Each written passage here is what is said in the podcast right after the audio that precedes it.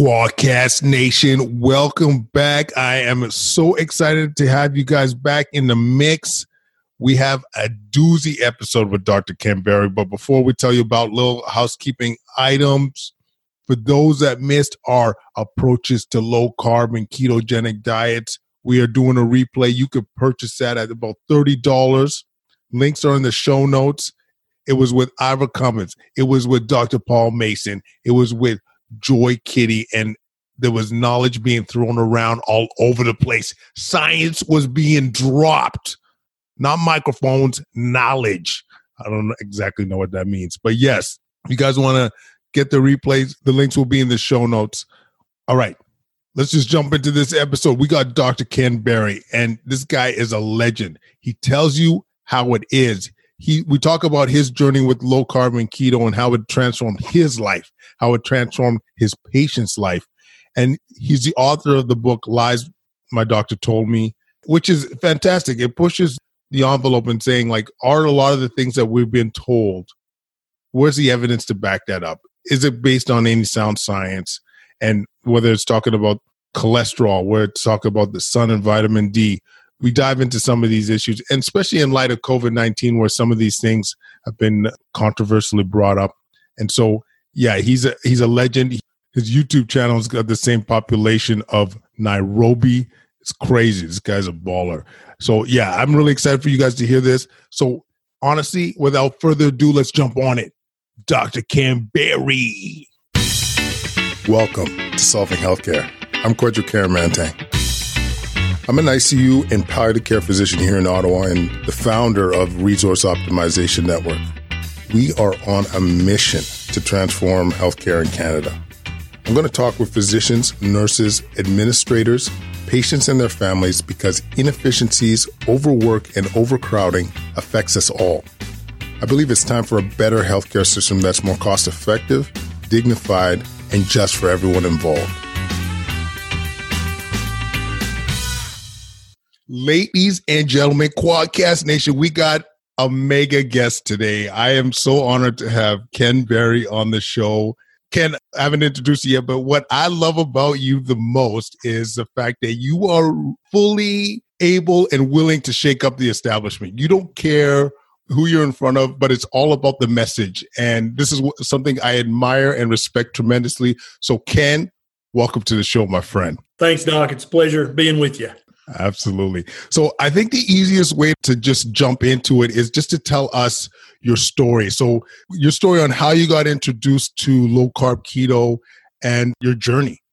Yeah.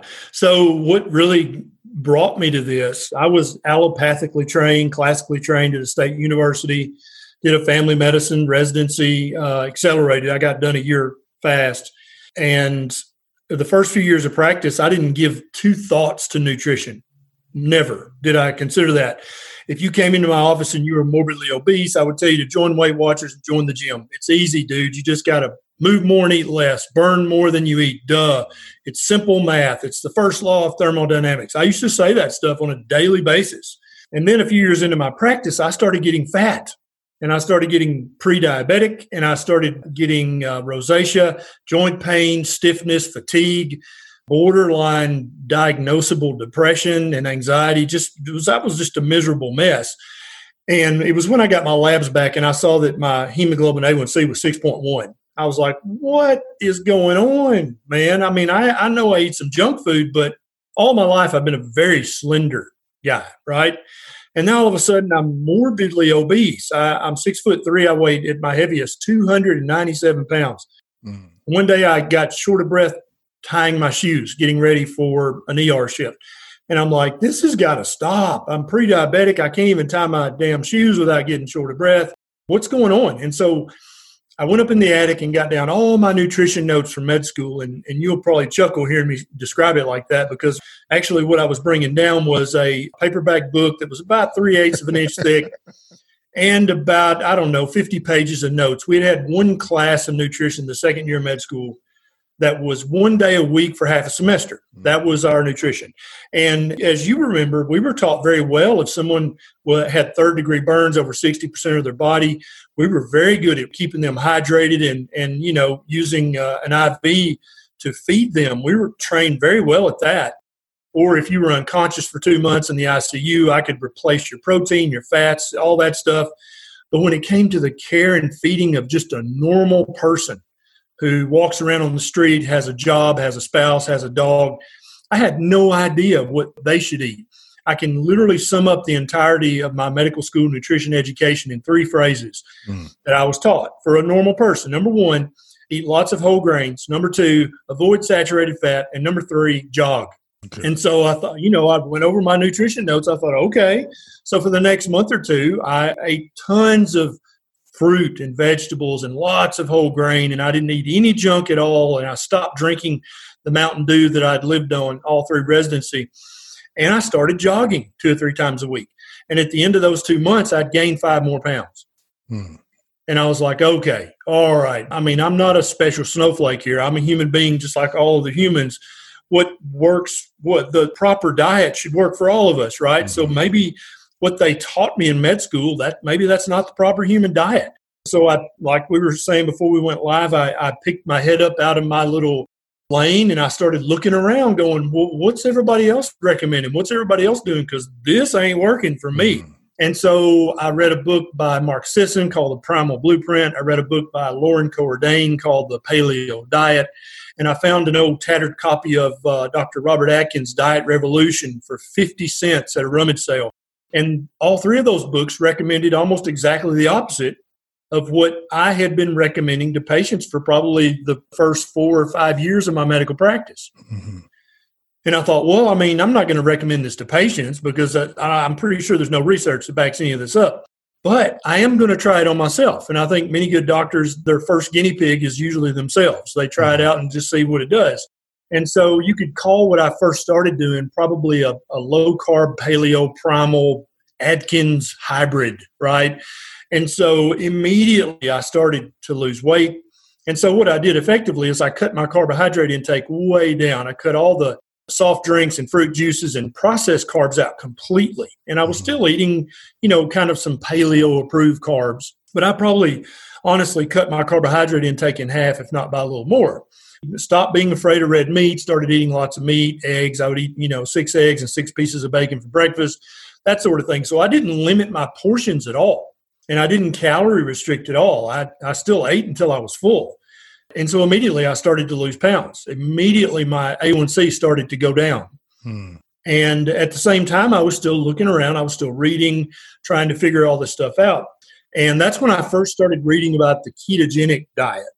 And at that time, I considered it to be very experimental, very faddish, kind of a medical grade diet, suitable only for just the very few people with severe intractable seizure disorders or maybe morbid obesity, right? And so I thought, well, heck, it won't hurt to try it, And so all my adult life, I'd had severe reflux. I'm talking about 10 out of 10 heartburn pain.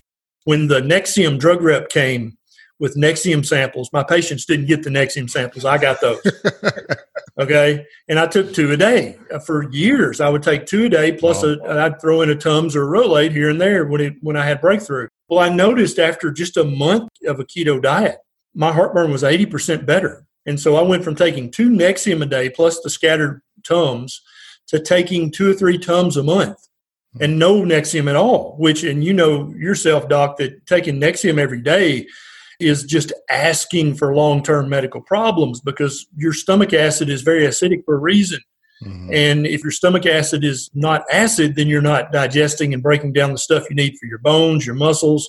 You increase your risk of infections, all kinds of bad things, dementia, osteoporosis. And so I was very happy I could get off the Nexium. Then I started recommending the ketogenic diet to my most morbidly obese patients. At that time, I had no idea that keto would do everything that it'll do. And we can talk about that later. I just was using it as a 1 to a 3 month weight loss hack for people who literally were about to go and get scheduled for bariatric surgery. I'm like, what do they got to lose? It's not going to kill them for a month or two to do keto.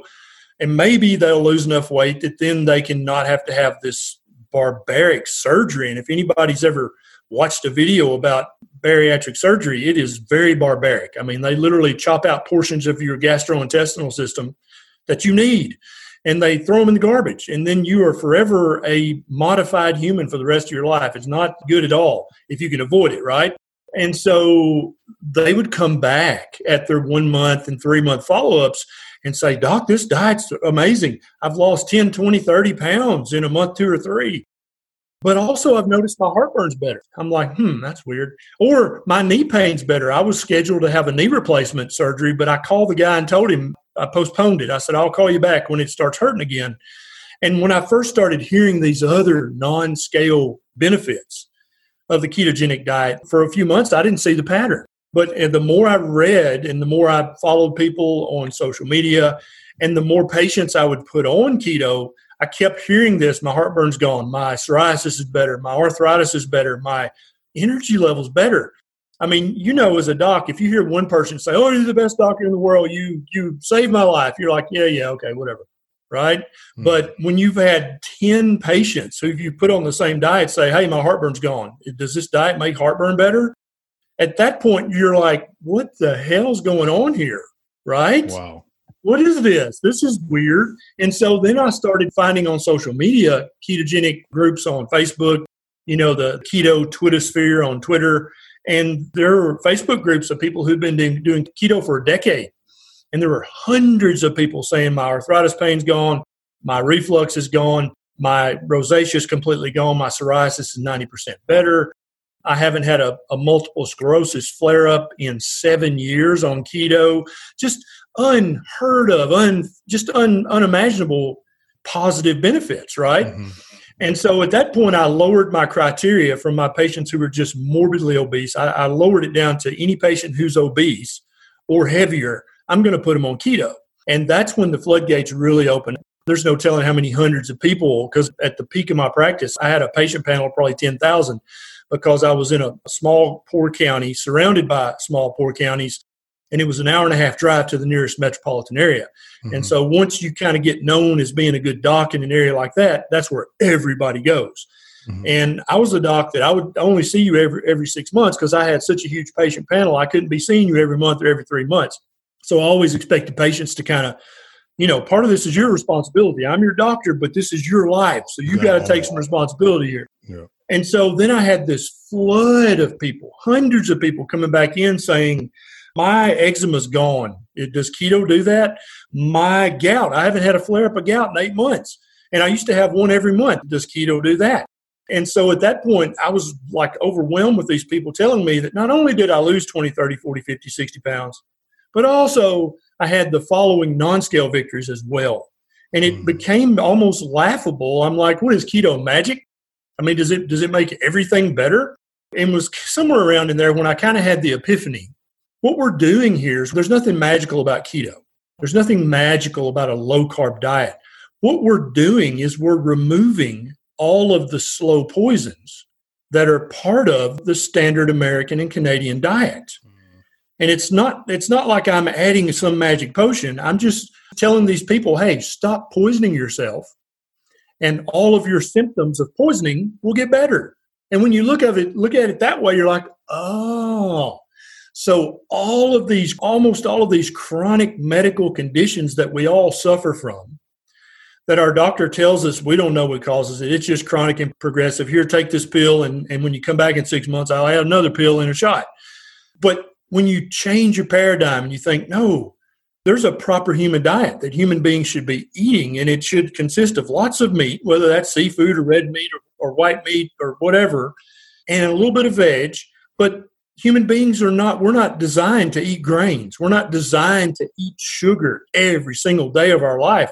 We're not designed to eat vegetable oils that have only been for sale for the last 90 years. Those things are slow inflammatory poisons to the human system.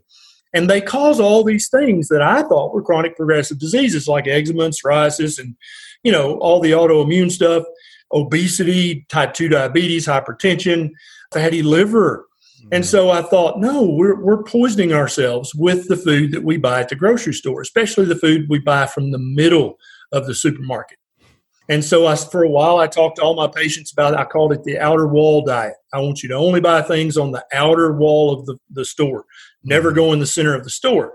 And I hadn't figured it out at that time, but I did know if you eat from the center of the store, you're going to be fat and sick. And even if you're not fat, if you're blessed with good genetics and you're still skinny, you're still going to be a type 2 diabetic and have fatty liver, even though you're still skinny, if you eat from the middle of the store. And so there's no telling how many hundreds of hours of podcasts I've listened to and YouTube videos I've watched.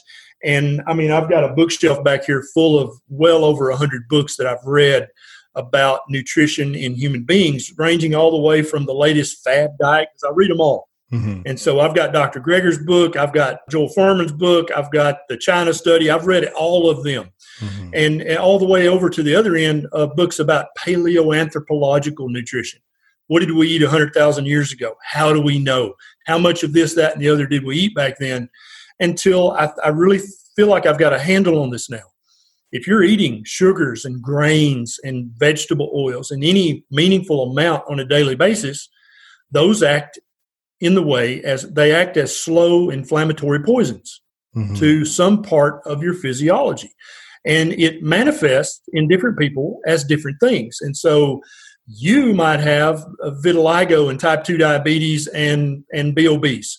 I might have rosacea and heartburn and knee pain and type 2 diabetes, you see? And so the difference in our DNA makes us express the slow poisoning in a different way.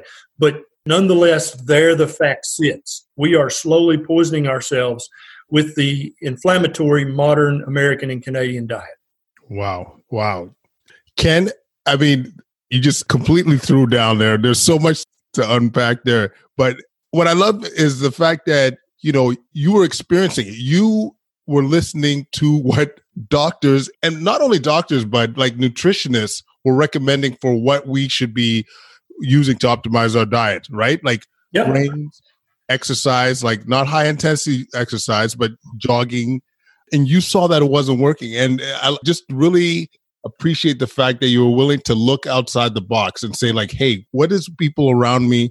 Who's the patients and the people that are benefiting from different approaches? And I mean, personally, I haven't gone keto. I haven't gone low carb, but I've seen it. I've seen the benefits in my colleagues. I've seen it in the patients with the autoimmune diseases, thyroid disease, vitiligo, whatever it might be. And things turn around. And what always baffled me though, Ken, is like, why isn't more of this mainstream? Do you think it's like understanding? Do you think it's a lack of evidence? Do you think it's a fear that it's, as you mentioned earlier, like when you started learning about keto, you were like, this is some crazy ass shit. Like maybe this is for people that, you know, just have seizure disorders. Like what is it that is holding us back? Well, I think it's a multifactorial problem, which as you know, are always the hardest to solve. Part of it is that back in the 50s and 60s, it became the medical fashion or the medical trend to believe that a high cholesterol, high saturated fat diet contributed to heart disease. And I'll go ahead and say this now to set that up.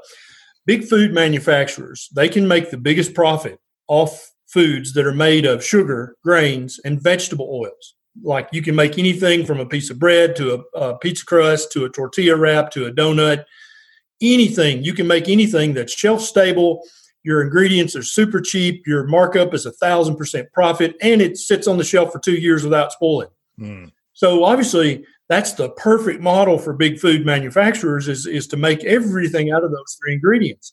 Well, just so happens those three ingredients are friendly to the fad theory or hypothesis that eating lots of saturated fat and eating cholesterol increased your risk of heart attack and stroke.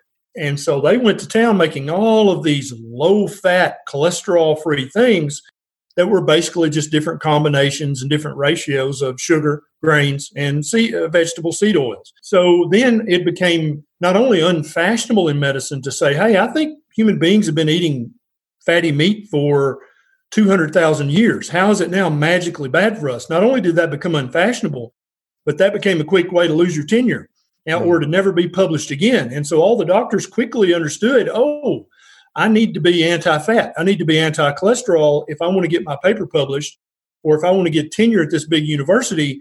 It's now considered a conspiracy theory to think that human beings should eat fatty meat. So doctors and researchers, they stopped talking about that, and they definitely stopped researching it. But just imagine back in 1975, if you went to the chairman of your department and said, hey, I want to do this research study. I want to put 50 guys on a high-fat red meat diet and then the other people on just a standard American diet. And I want to see who does better. Imagine, what would your chairman have said? What are you, some kind of serial killer? What's wrong with you? Get out of my office. No, we're not doing that study. And so a lot of people say, well, where's the research showing keto's safe and healthy? Well, there's not any, because you literally would have lost your position at academy or university if you hadn't even suggested such a study. So all that together, plus big pharmaceutical corporations, they make lots of money selling pills that are to be taken daily or injections that are to be taken daily for the management of chronic progressive medical diseases. Mm-hmm. So it's kind of the perfect storm. We had this stupid fad hypothesis that eating fat was bad for you. And then we had big food saying, hey, we can make huge markups making stuff out of sugar, seed oils, and grains. And then you had big pharma saying, hey, we don't really want to cure type 2 diabetes. We just want to manage it, because our profits are much, much better if we manage chronic diseases than if we reverse them. Because when you reverse a chronic disease, you just heal the patient. And the patient don't need the doctor or the pharmaceutical corporation no more. So that's not a good business model, right? So you've got all these billion-dollar industries, and you've got all these researchers and doctors who are afraid to say, hey, maybe eating lots of whole grains is not good for human beings. And so we've been stuck in this rut since the 1960s, 70s, and 80s. And thank goodness for social media, because it's one of the ways that we're able to discover each other. I'm in Tennessee, you're in Canada, but we're talking, right? Mm-hmm. And we're both saying, yeah, I've seen the same thing in my patients and in my friends. This works. And, doctors, we're supposed to follow evidence-based medicine. Mm-hmm. But you know as well as I do that EBM stopped standing for evidence-based medicine probably a decade ago. Now it stands for eminence-based medicine. So whoever is the biggest professor at the biggest university, whatever their opinion is, and it doesn't have to be backed up by any randomized controlled trial research. It just has to be, Dr. Willett at Harvard or Dr. whoever at UCLA. Then that's it. That's EBM now. And that's just the way it is. It's not right. It's not scientific, but that's currently kind of the regime that we're practicing under. And we've got to just work around that. And the way I work around that is by talking directly to patients, both in person, remotely, and then on social media.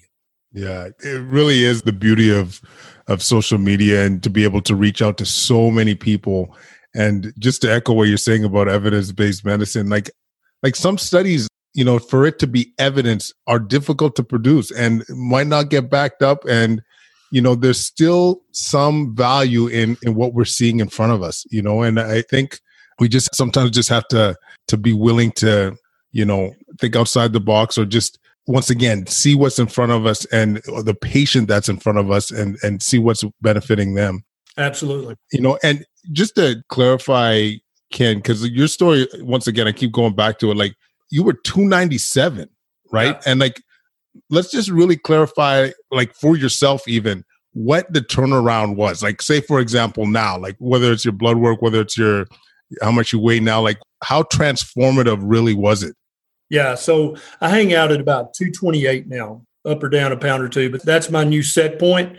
My A1C is in the low fives. And so then I kind of missed part of the story. So after a few years of keto, I went carnivore, which is the ultimate low carb diet. It's as low carb as you can get. And after a month of being on carnivore, my heartburn, which had been 80% better on keto, is now gone. I have no heartburn. And to anybody who's ever had 10 of 10 reflux pain, what a big deal that is to say, I have no heartburn pain. I haven't taken anything for heartburn in 3 years, probably. I just don't need it anymore. I never have heartburn. I had a knee injury between high school and college and tore out my ACL. And back when I was 35, 36, it hurt every day. I'd get up in the morning, it was stiff. If I tried to jog, it was just painful. And I thought it was from the old injury, right? That's what any doctor would think. I damaged cartilage. The ligament's still loose. But now at 51, I can play basketball or sprint. I can do whatever. I can do deadlifts with 300 pounds. My knee never hurts. So tell me, what is that? If that's not, I mean, it sounds miraculous, right? But it's not. The reason my knee hurt is because I was poisoning my knee. The reason my heartburn was so severe, I was poisoning my epithelial cells in my gastrointestinal system. It all makes sense now. Looking back, I was literally drinking and eating poison, not poison that was deadly enough to kill me quickly. You know, I could have probably lived to be 60, 70, and I'd have been on 5 or 6 pills and an injection and have to go for an infusion every 3 months. But I don't take any medication now. Mm-hmm. I weigh less now than I weighed in my early 30s, and I'm 51. Mm-hmm. I could definitely, as a 51-year-old, I could go back in time and kick my 31-year-old's ass, no doubt. Old man strength. Old man strength. Yes, yes. That's amazing. And in terms of your patients too, like, because you were talking about these morbidly obese patients that were about to get their bariatric surgery. Because this is not my world. I've only heard anecdotally that you've seen patients come up off their antihypertensives. You see them come off their diabetic meds. Like, what kind of timelines were you experiencing for your patients? Weeks to months. And that was another really weird thing, Doc, that would happen. When I was first recommending keto to my patients, you know, most of my obese patients are also going to have hypertension. It's very, very common.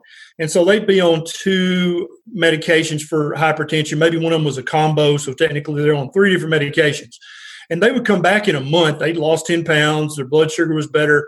And they'd say, Doc, I don't think this keto is good for me. And I would say, why? They'd say, well, every time I stand up, I get lightheaded. Yep. And I feel like I'm going to pass out. And then I would look down at their charts and their vital signs on check-in, their blood pressure was 90/60. Hmm. And I'm like, well, we better stop one of your blood pressure medicines.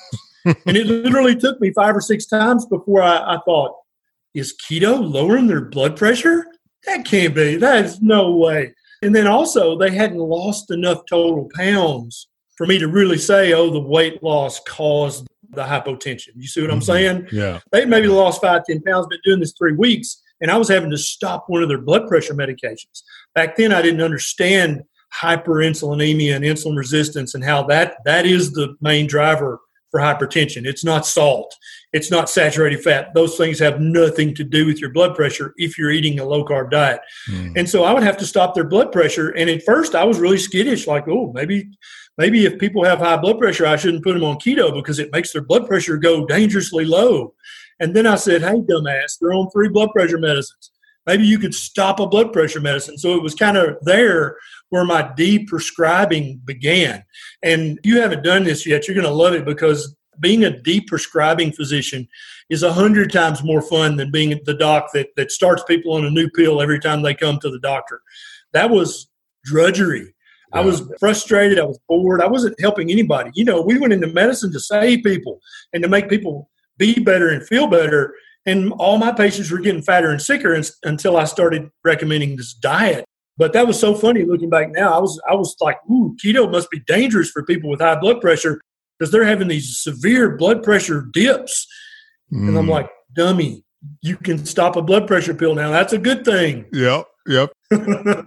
Ken, did you find also, what about the buy-in? This is the other thing I was curious about. So like the buy-in from the medical community, we talked about the resistance and the uphill battle there. But what about the patients? Like, was it a scenario where they're seeing it amongst their friends and colleagues where they're seeing improvement, so they're eager to start? Or was there like, hey, what is going on here? I've never heard of this thing. How was that perspective? Yeah, well, you got to remember something. They had already seen it in me. I was morbidly obese. And so when I walked into the exam room, the button on my shirt right over my belly button was in danger of popping at any second, putting out an eye. Mm. You see, but now they see me and I've literally transformed in front of their eyes. And so typically they wouldn't even talk about their chief complaint. They'd be like, dang, doc, you look good. What have you been doing? Mm.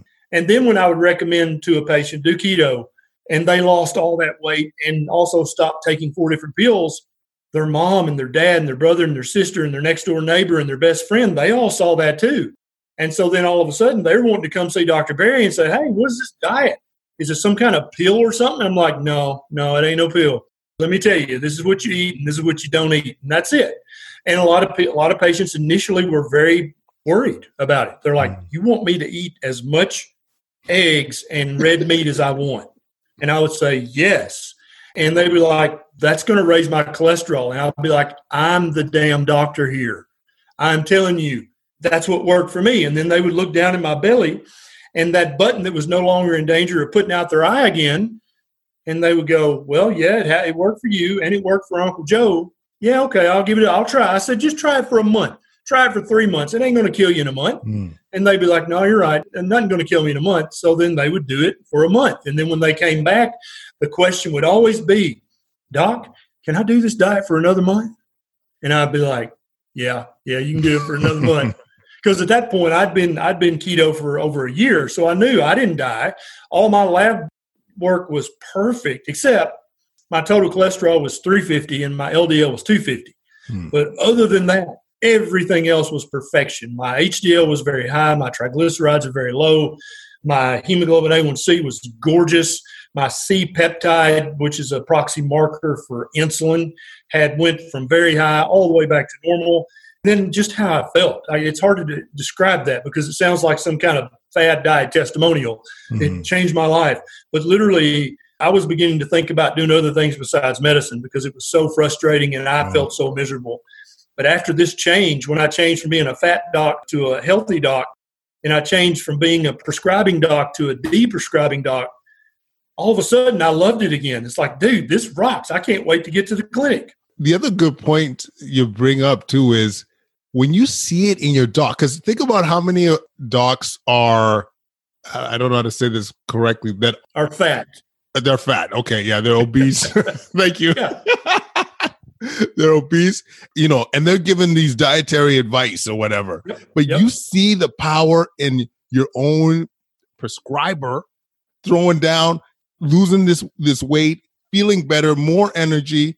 There's a lot of power there for the patients, because the reason I'm ragging on this so much is because, as we talked about before, we're in the heights of COVID right now. Like I should actually check on how you guys are doing, but, we know what the risk factors are, hypertensive, obesity, type 2 diabetes, and we're not talking about it like in the media. We're not talking about it collectively saying like, hey, this is an opportunity to reverse these things. And as you said, in weeks or months, and a lot of these patients. And so, like, to me, it's like, what are the barriers? Is it, it's us, it's the scientific community at some point? Is it going to be the patient? What can we do to really bring this home and say, hey, guys, this is one of many tools you could be using to getting healthy? And so, yeah, it's good to kind of hammer out some of these issues and barriers and tying into some of the, like, your book, too, Lies My Doctor Told Me, which, guys, you got to pick up. We'll be plugging that in the show notes. But some of that has to do with some of the myths, right? Like, like for example, cholesterol, like we touched on that a bit, and maybe you want to throw down a bit on some of the myths around cholesterol. Yeah. So your body makes about 3,000 milligrams of cholesterol every day. Mm-hmm. The average egg yolk has about 150 milligrams of cholesterol in it. And so, all the listeners know, they can remember how many times did they say, oh, eggs are good for you. Oh, no, wait, eggs are bad for you. Mm-hmm. Oh, no, wait, they're good. You can have one a week. Oh, well, you can have one a day. Oh, no, wait, eggs are bad for you, right? The reason we kept getting that conflicting story is because all of the research that they were quoting was epidemiology research. None of it was randomized control research. And so you might do a study one time and it show one thing and next time show another. And a lot of people got frustrated and said, you know what, to hell with this. I'm just going to eat the eggs. Well, and I'm glad, right? Mm. And so the whole thing was they believed in their hearts. The researchers and the doctors and the dietitians believed in their hearts that cholesterol was dangerous. Eating it was dangerous. Having high cholesterol was dangerous. But the problem is when you go back and look at all the meaningful research with a mindset like you and I have now, there are actually 3 very large randomized controlled trials in human beings that were years long. The Minnesota coronary study, mm-hmm. There was a study down in Australia, and another one, and I talk about them in a YouTube video. These were randomized controlled trials where they literally controlled what the people ate. And so they took half the people and didn't give them any saturated fat. They replaced saturated fat with linoleic acid, which is a plant fat, like from canola oil or corn oil or soybean oil. And then the other half, they let them keep eating their egg yolks and their butter and their meat fat. And these studies went on for years. And then when they crunched the numbers, they found that the people who they had just let eat saturated fat actually lived longer, had less plaque buildup in their arteries, and had way less cancer than the people who they had put on the vegetable oil, thinking that that was the right thing to do. Now, again, you harken back to what I said earlier. You imagine if you were the researcher and you just done this 7-year-long study and you just found that, saturated fat's good for you and linoleic acid's bad for you. What are you going to do with that information? You going to publish that? You going to take that back to your chairman? No. So these huge studies, one of them wound up, it didn't get published fully. They were buried for 30 years. Yeah. Right? And so they found the microfiche tapes of one of them in a guy's basement the researcher had died, and he never published the full study because he would have lost his tenure. His colleagues would have laughed at him. It showed that saturated fat's good for you. It protects you against cancer. It protects you against coronary artery plaquing, and it decreases your risk of heart attack and stroke, and you live longer if you keep eating your egg yolks and butter and meat fat. His son remembered, I think there's some old computer tape down in the basement. And sure enough, the researcher went down there, and there was all the data from this study. And so they were able to figure out a way to translate that onto, our modern computers and crunch the numbers. And sure enough, if he'd have published that back then, it would have been a nuclear bomb in nutrition and medicine, because it showed that saturated fat is good for human beings. And I mean, just think about the scary thing, though, is 30 years burying that data. That's lives affected, multiple. That's you know what right. I mean? That's right. That's so scary. That's why I started this whole social media thing, because I was learning all this and I was applying it to my patients in the clinic. And my sweet wife, Nisha, one day, I came home bitching about the American Heart Association or something. And she said, you know what you should do? You should make a YouTube video. And I was like, that's stupid. I'm a board-certified doctor. I'm not making no YouTube video, right? And she said, how many people did you see in the clinic today? I said, 30, 40, I don't know. She said, do you know if you made a YouTube video, you could help 3,000? Yep. And then I had to say what every husband dreads saying, honey, you're right. And I made a YouTube video, and I've been doing that ever since. But yeah, that's it. That's the whole reason that I do the social media thing, is because if we sit around and wait for the American Diabetes Association and the AHA and the AMA and the associated agencies up in Canada, if we wait for them to all hold a joint press conference and say, hey, guys, for the last 50 years, we've been dead wrong about saturated fat, about vegetable oils, about wheat. We've been wrong about all that. We're sorry. You should go back to eating lots of meat and a little bit of veg, because that is the proper human diet. How many grandmothers and grandfathers would die between now and when that press conference is held? You see my point? Yeah. How many brothers and sisters would we lose waiting for the academics to get their shit together and come out and tell us, hey, we've been wrong this whole time. My tenure and my entire academic reputation is based on error. Everything I've ever published is basically useless in the field of human nutrition. I mean, what professor wants to say that? Nobody. Yeah. And they're not going to say that. And so we're going to have to basically wait for all the old guys to retire or die, and then new guys come in, and the new guys will be more accepting of a new hypothesis. And then maybe we'll get some change at the academic level. But I gave up on the academic level because I had grandparents dying every day from being poisoned by the standard American diet. Ken, if you think about the process from an academic point of view, it's like, okay, so the study has to be published. There has to be the RCT or what have you, years to do. They'll have the evidence there. And that's not enough. You right. still have to have that knowledge translated. Like in my ICU world, you have studies that are 10 years old and it still shit ain't changing. Do you know what I'm saying? Yep. So we have to ask ourselves, is this enough? As you said, to me, there's a tick. Like we should act like there's urgency here. And this is why COVID is doing. This is I don't want to sound insensitive, but part of the benefit of COVID is that we are, looking at ways to expedite things. We talk about the vaccine, how quickly that's coming up, but stuff that we could do to save lives now needs to come up to the forefront. And This is exactly the reason why we're doing this.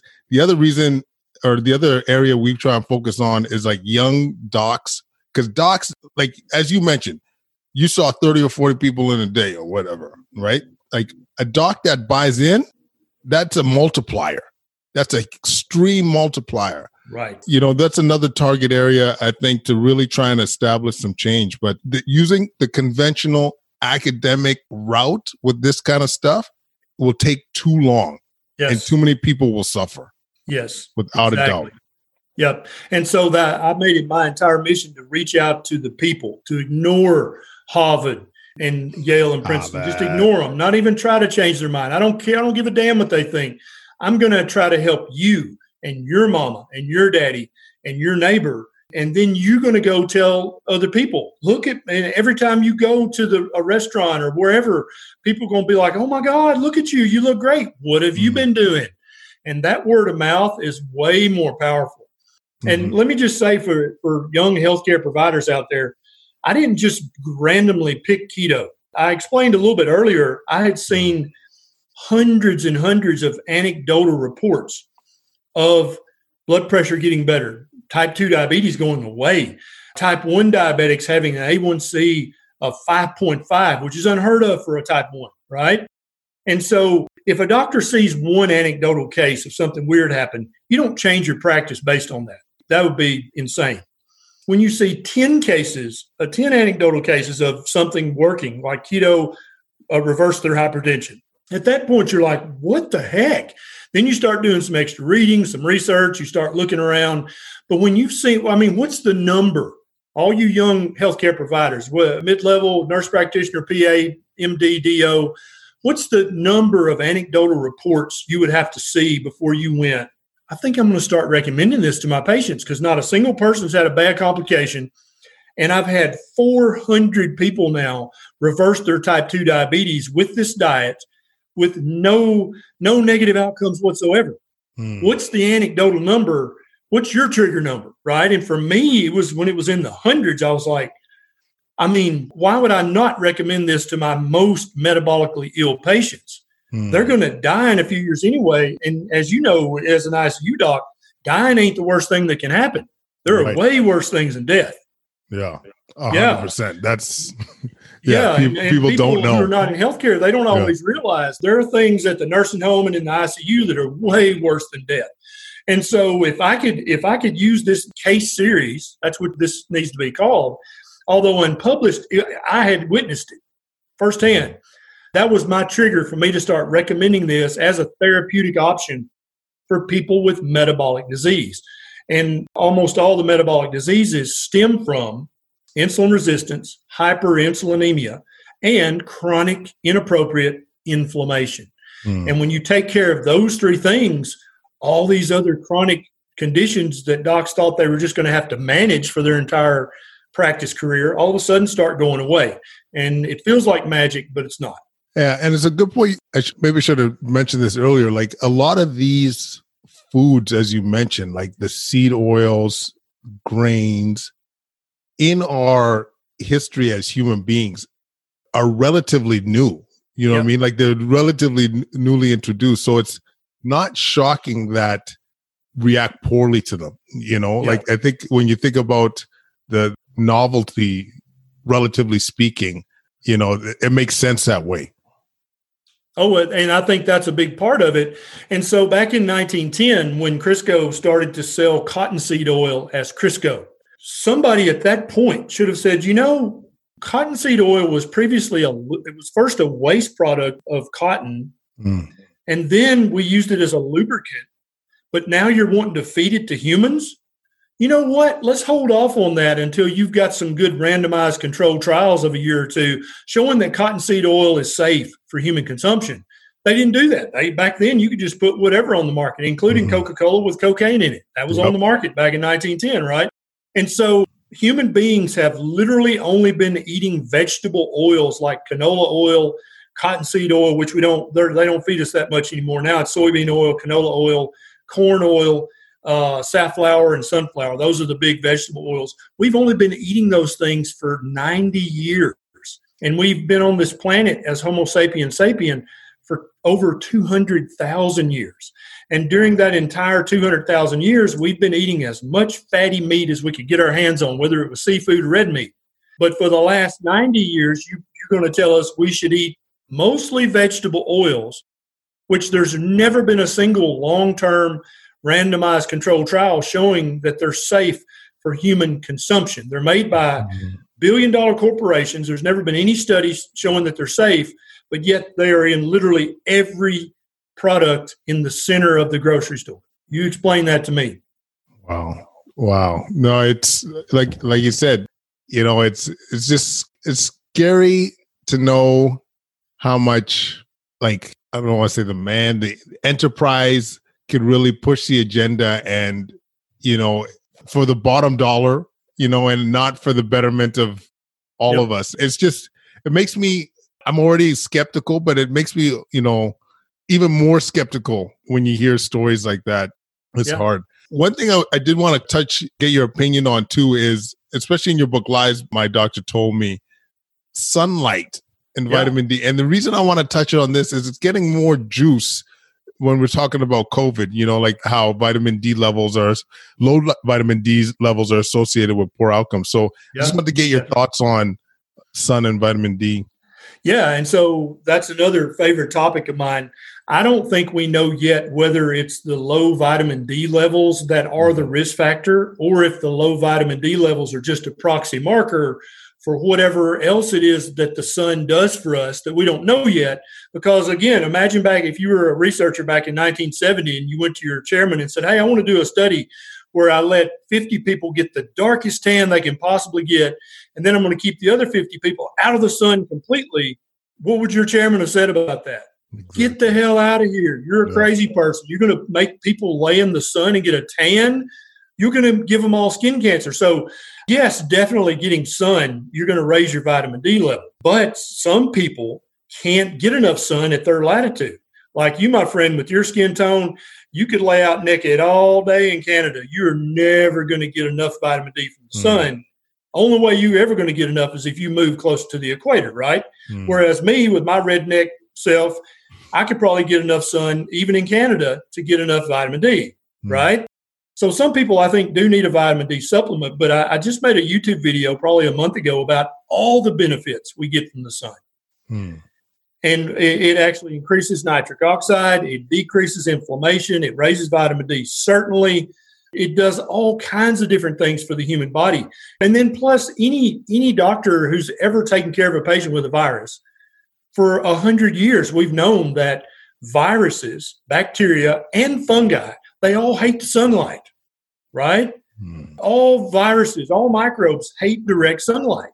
So even without knowing all the particulars of this apparently novel coronavirus, we know by implication of every other virus that's ever been studied, this virus is not going to do well in direct sunlight. Duh. And so should we have, you know, let the kids go back to school and have class outside? You could do that for maybe another month in Canada, right, before it got too cold. Yeah. But, yeah, sunlight's definitely going to decrease your risk of contracting this. And then when they were first coming out with the guidelines, you have to, you know, you can't go. We're going to close the beaches. I was like, what the hell? I mean, and this was coming from virologists. I'm like, I mean, I can understand closing down the bar and the cafeteria and the, you know, the whatever, but the beach, the park, where people are literally 50 feet apart and in direct sunlight, you think that's a risk factor? And it was at that point that I made a couple of videos about COVID, and one of them got demonetized because I disagreed with the hoot owl. You got what, sorry? Yeah, I disagreed with the World Health Organization. Oh, I got you. Yeah. So I haven't been talking about it much because it's literally on both sides of the argument. It's just gotten completely irrational and emotional. And I just don't feel like I can do much good talking about it. But I totally agree with you. Get in the sunlight. Sunlight is going to strengthen your immune system, number one. But number two, all microbes hate direct sunlight. This is known. Yeah. I mean, my point is that, too, is like when you look at some interventions that have like little like side effects, little downside, like why not? You know, similar to getting healthier, improving your diet, why not? Getting some sunlight, why not? Getting outside, getting some, gonna go having more walks after your meal, why not? Like all these things have such little downside to no downside. And this is why I think we need to be preaching this. No, I totally agree. But you understand what I'm saying about the current atmosphere, because if you got on Twitter and said, hey, you can slash your risk of contracting coronavirus by getting direct sunlight for 30 minutes a day, by eating a diet that's going to lower your levels of chronic inflammation and lower your insulin levels and lower your blood sugar. All those things make your innate immune system stronger and make the virus weaker. If you said that, you would get attacked from both sides.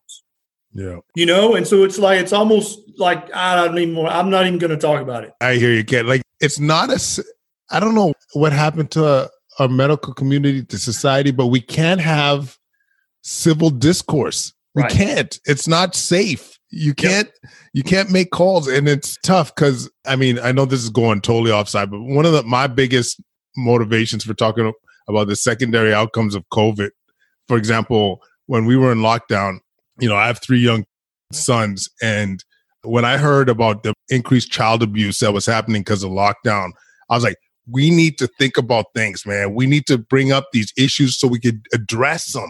Yep. But like, you weren't allowed to say anything negative about lockdown. Like, it was scary. It still is scary, to be honest with you. But yeah, once again, for us to just have a conversation of common things that might reduce your risk or likely to reduce your risk, I think, you know, we have a duty to do that. We really do. I agree. Oh, man. I agree. And it's not like we're trying to charge people to be in the sun. Exactly. It's not like we're making money off telling people eat a diet that decreases inflammation and decreases your blood sugar. Yeah. It's not like we're getting an FDA-approved medication that we can charge $1,000 a month for. We're saying, to the best of my professional knowledge, I think this will probably reduce your risk. Yeah. And when did that become an inflammatory thing for a doctor to say? Yeah, it's funny. Like, people locally, they've been making some claims on social media, and not that I necessarily, like, I don't agree with what this doc was saying, but yeah, they got college complaints. People are like saying on social media, like, get rid of her license, and you know, even if you don't disagree, we have to have a safe environment for discourse. We have to. Because then we don't address some of the most important issues. I don't know. This is, to me, COVID has been scary. Yeah. Not necessarily, like, obviously the virus, but just how we are trying to manage and address it. I agree. It's tough. I'm totally cognizant of the time. And I just want to, number one, thank you for this unbelievable conversation. I really, like, I feel like we're cut from the same cloth. One day, if we're able to have a beer together in the same area, I think this is something that we got to do, because I really admire how you just will voice what you're thinking, saying the right things, saying what needs to be said despite what other people might say. And I'm telling you, Ken, I know deep in my heart, you've been saving lives by having this approach. So this is why we wanted you on Solving Healthcare. And I should give you a chance. Where can people connect with you, my friend? So I've got the book, Lies My Doctor Told Me, which is available at all bookstores. There's also an Audible. So if you've got ADD like me, you can do something else while you listen to the book. Yeah. Right? I've got a website, drberry.com. And I've got a little YouTube channel. If you just search Dr. Berry on YouTube, you should find me. I got a little Facebook page. If you search Dr. Berry, you should find me. And then I'm on all social media. I'm on all of them because, like I said earlier, my job is to save as many grandmothers and grandfathers, as many moms and dads, as many brothers and sisters as I can possibly save. That's my job as a doctor. That's my duty as a doctor. If I don't make a YouTube video tomorrow, I kind of feel like I'm not keeping my oath. And Ken is being ultra modest, guys. Like, when he's saying a little YouTube channel or a little Facebook page, it's monstrous. The followers are insane. And it's because of the message, and it's because of how he's affecting lives. So jump on that train, link up. We'll have it all on the show notes. Ken, you're a beast. And I'm so grateful for having you on the show, my friend. My pleasure, Doctor. I'll talk to you again one day when we can have that beer. Absolutely. Tell me that wasn't awesome. Tell me that wasn't full of knowledge. Tell me that wasn't all about changing the boogie. Ken Berry, I love that episode, guys. That was fun. If you have any comments or questions, leave them at quadcast99@gmail.com. Follow us on Twitter, Instagram, YouTube at Quadcast. If you missed our online summit, Low Carb and Ketogenic Approaches to Health, you can still purchase that. Use the links in the show notes. That was awesome. Ivor, Joy, Dr. Paul Mason, full of game, yo. And guys, y'all stay healthy. Thanks for listening. If you don't mind, leave a 5-star rating or review on iTunes or wherever you listen to the show. It all helps. It helps with the visibility of the show because we're going to continue to change the boogie, y'all. That's what we're trying to do. So thank you so much for listening and stay safe.